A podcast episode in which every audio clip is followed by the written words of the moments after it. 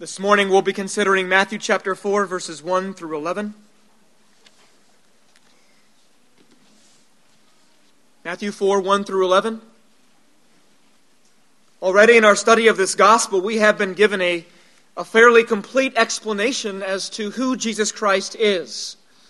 The first verse of this gospel, if you recall, presents Jesus as the son of David and the son of Abraham. That is, Jesus is said to be the one who was promised to God, promised by God to come, who would rule on David's throne forever and who would bring blessing to all the nations. The account of Jesus' birth, continuing in chapter 1, reveals Jesus as the one who will save his people from their sins. Matthew 1:21. And as Emmanuel, which means God with us. In chapter 2, wise men from the east seek Jesus as the king of the Jews and then worship him as God.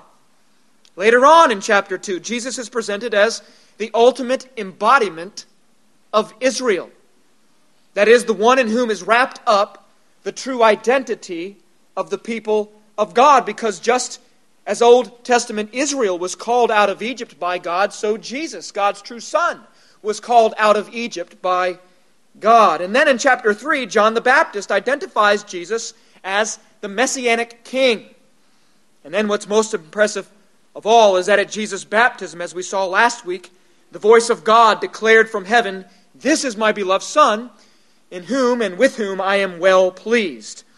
And so, Son of David, Son of Abraham, Savior of God's people, Emmanuel, God with us, King of the Jews, ultimate embodiment of Israel, Messiah, and Son of God. That's a pretty extraordinary list of titles given to Jesus. Now, the question is, however, is Jesus really the Son of God? Is he really the Messiah? That's an important question because not too long after this, even John the Baptist will begin to have doubts, won't he? Matthew chapter 11. We will see that John sends his disciples to Jesus in order to ask him. You recall, John the Baptist was in prison, and he couldn't figure out if Jesus was the Messiah, why would he be in prison? And so he sends his disciples to Jesus to say, Are you really the one? Or should we look for someone else? And so the question, is Jesus really the Son of God, is an important question. The answer to that question, however, is answered for us loud and clear in this section of the gospel where Jesus is tempted by Satan and achieves an incredible victory over him.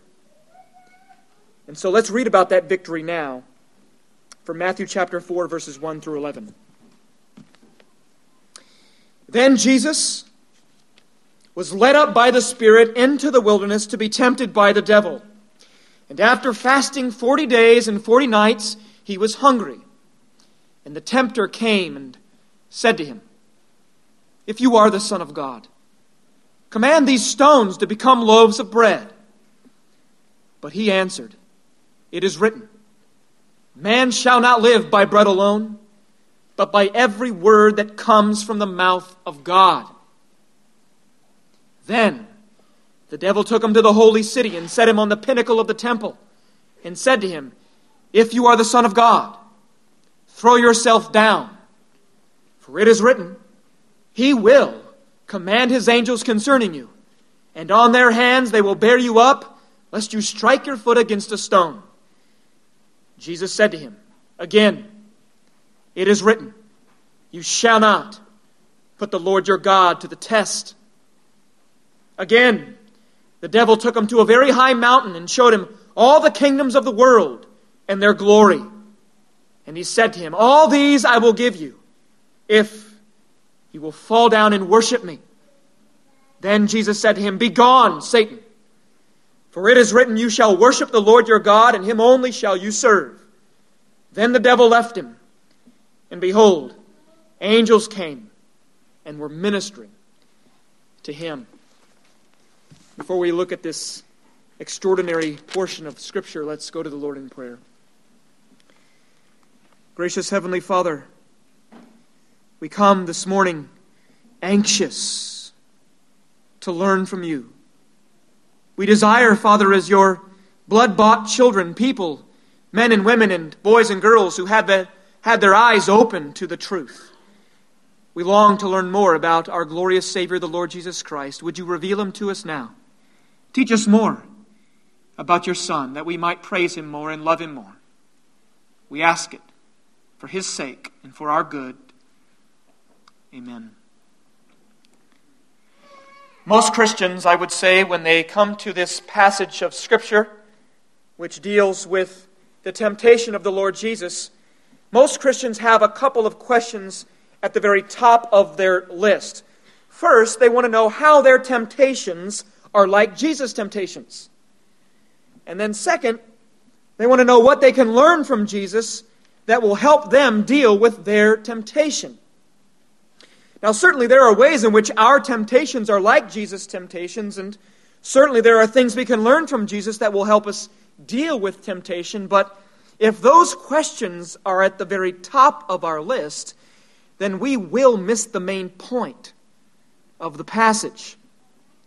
The main point of this passage is not to teach us how to deal with temptation. The main point of this passage is to teach us about the glorious victory that Jesus achieved. Because you see, there's a major difference between the temptation that we experience and the temptation that Jesus experienced here. When we are tempted, temptation comes to us. Uh, temptation attacks us.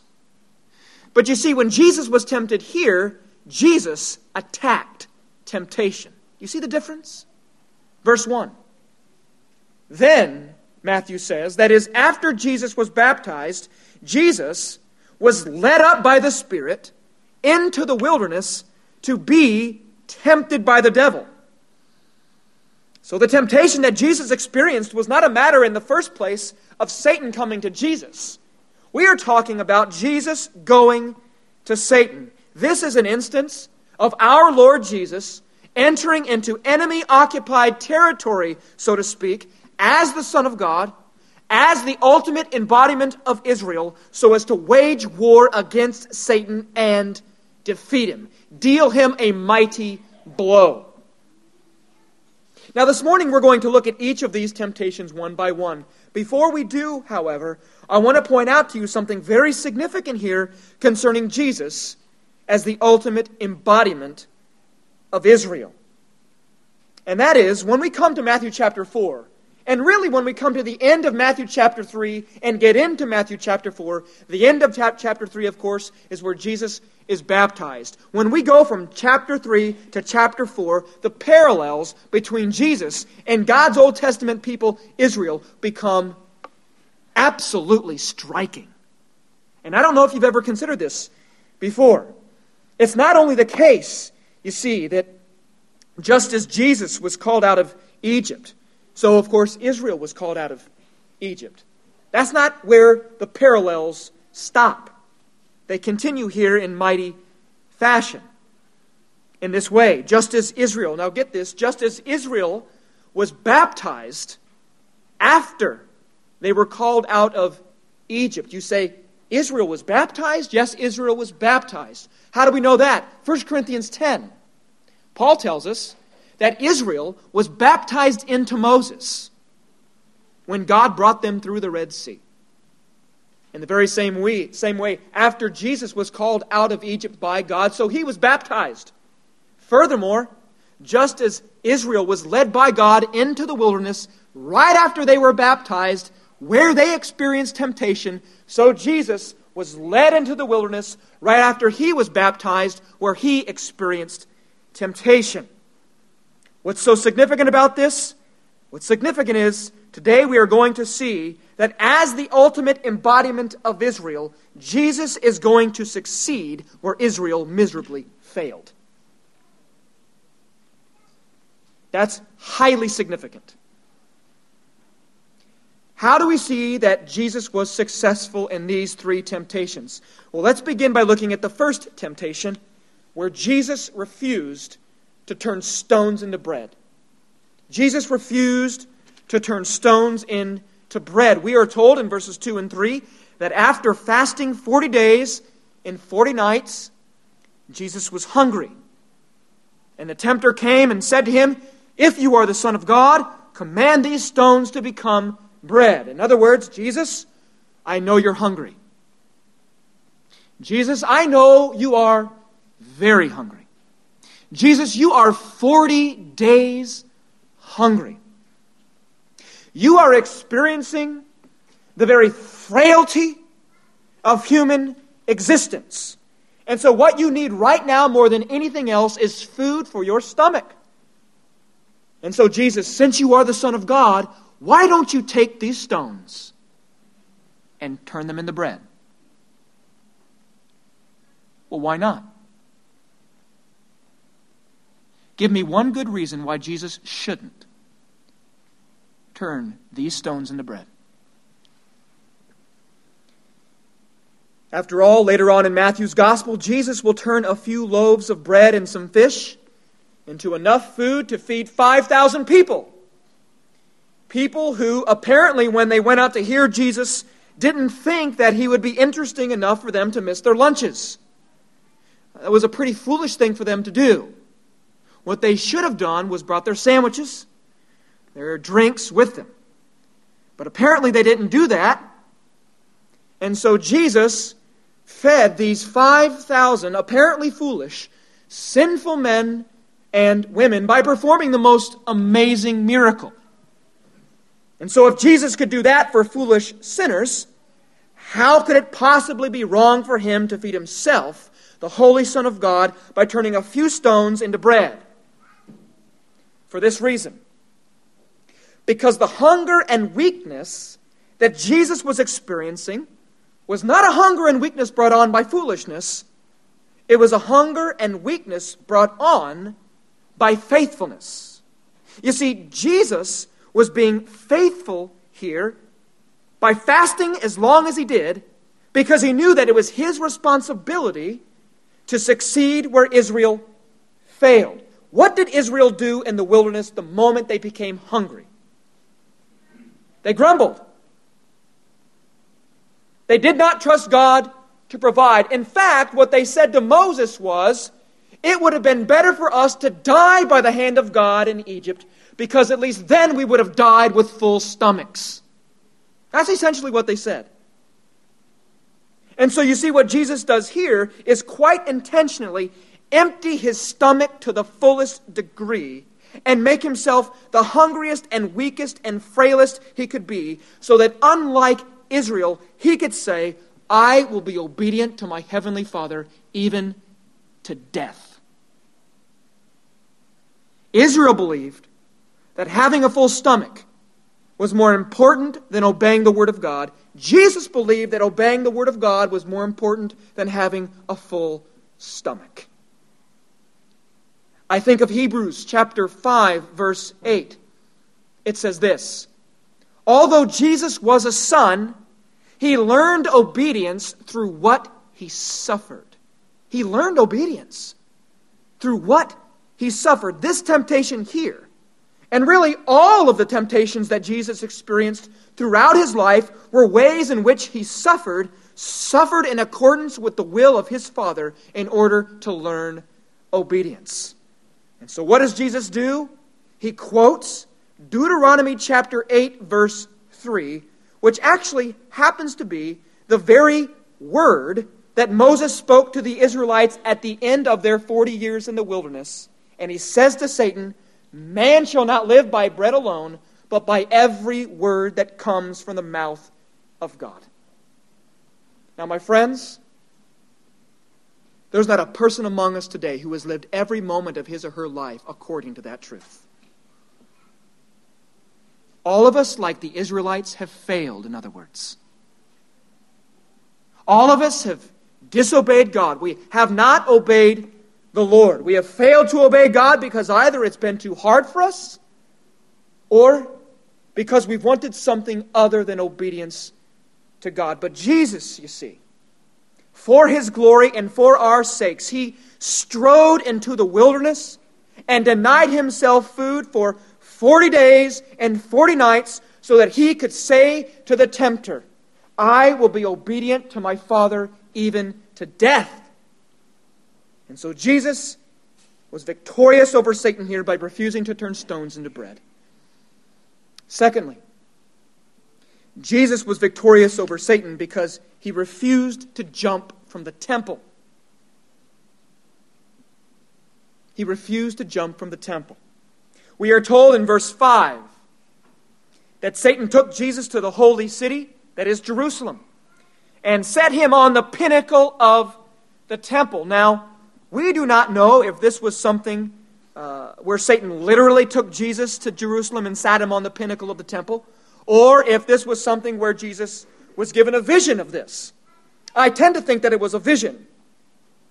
Whatever the case, we do know that the distance from the pinnacle of the temple to the very bottom, and the bottom here is the Kidron Valley. The pinnacle of the temple to the bottom of the Kidron Valley, which is what part of the temple wall stood on the edge of, was 400 feet. Now, to put that in perspective, a football field with its end zones is 360 feet. So we are talking about an enormous fall here. And what does Satan say? Verse 6 If you are the Son of God, throw yourself down. For it is written, He will command His angels concerning you, and on their hands they will bear you up, lest you strike your foot against a stone. In other words, Jesus, you're not the only one who's memorized Scripture here. I've memorized it too. And since you say that man shall not live by bread alone, but by every word that comes from the mouth of God, well, then listen to what God says in Psalm 91, verses 11 and 12. He says, He will command his angels concerning you, and they will bear you up on their hands so that you will not strike your foot against a stone. And so Jesus, with these promises, jump. And angels will come, and they will bear you up. And you will find, Jesus, that the people of Jerusalem and all Israel will come to you and immediately put their trust in you because you will be the only one who leapt 400 feet whom angels came to save, and they will crown you Son of God. What's the temptation? The temptation is for Jesus to win his people by one spectacular act of faith that tests God, rather than a life of obedience in which God tests and proves him. Do you remember how Israel tested God in the wilderness? There came a point when they had no water to drink. We read about it earlier in Exodus 17. And when they reached that point, they said to Moses, Is God among us or not? In other words, where is God now? Yes, He brought us out of Egypt. Yes, He parted the Red Sea for us. Yes, He's giving us bread from heaven. But if He was really among us, and if He's really caring about us, we would not be without water. And so they challenged God. Instead of praying to God and asking God to provide for them, they challenged Him. They tested God instead of trusting in the Lord. And make no mistake about it, we do the very same thing. We may not be as brazen about it as Israel was, but we do test God. For instance, how often have we asked God to bless us with physical health, and yet neglected to follow the rules of health. Do you see how this works? How often have we asked God to sanctify us, to make us more and more like His Son, and yet neglected to use the very means by which He does conform us to the image of His Son? For instance, the means of prayer. And how often have we asked God to save our children? And above everything else, Make them men and women who love the Lord Jesus Christ and obey the Lord Jesus Christ, and yet neglected to bring them up in the way of the Lord. You see, that's testing God. That's presuming upon God. That's challenging God. And that's why, not just Israel, but we, the new Israel, need a representative like the Lord Jesus Christ. Because when he was tempted to test God, when he was tempted to challenge God, He did not hesitate for a moment, but responded from his heart and said, You shall not put the Lord your God to the test. Deuteronomy 6 16. In other words, Satan, I will not win my people by jumping from the temple. That would be to test God. And my father says, You shall not put the Lord your God to the test. And so Jesus was victorious over Satan not only because he refused to turn stones into bread, he was victorious over Satan because he refused to jump from the temple. Then, third, Jesus was victorious over Satan because he refused to worship Satan. He refused to worship Satan. Verses 8 and 9. Again, the devil took him to a very high mountain and showed him all the kingdoms of the world in their glory. And he said to him, All these I will give you if you will fall down and worship me. Now, this is where Satan, as it were, takes the mask off. No more subtlety here, no more scripture twisting here. He just says, Jesus, worship me, and I will give you all the kingdoms of the world. Now, what's the temptation here? The temptation here, certainly, is not merely to receive all the kingdoms of the world, because Jesus had already been promised all the kingdoms of the world by his heavenly Father, hadn't he? Psalm chapter 2, verses 7 and 8 say this You are my son, the Father declared. Ask of me, and I will make the nations your inheritance and the ends of the earth your possession. And so clearly, the temptation here wasn't merely to receive all the kingdoms of the world, the temptation was this it, it, it was to receive all the kingdoms of the world at a far, far, far lower price. That's the temptation. You see, the Father had promised Jesus all the kingdoms of the world at the price of the cross. Satan was promising Jesus all the kingdoms of the world at the price of a bow. Just worship me. Just fall down and worship me. If you do it your father's way, you will have to go through the most appalling rejection, humiliation, suffering, and death. You will have to be imputed with the sins of your people. Your very own father will have to turn his back against you. You will have to be punished in the place of your people. But if you do it my way, all you've got to do is bow. Now, that's a temptation, isn't it? It's not a temptation when somebody offers you something that you've already been promised. It is a temptation when somebody offers you that very same thing and, and just says, just take the easier way to get it. Now, that's the temptation. How many of us have fallen to that temptation? Just take the easier way to get it.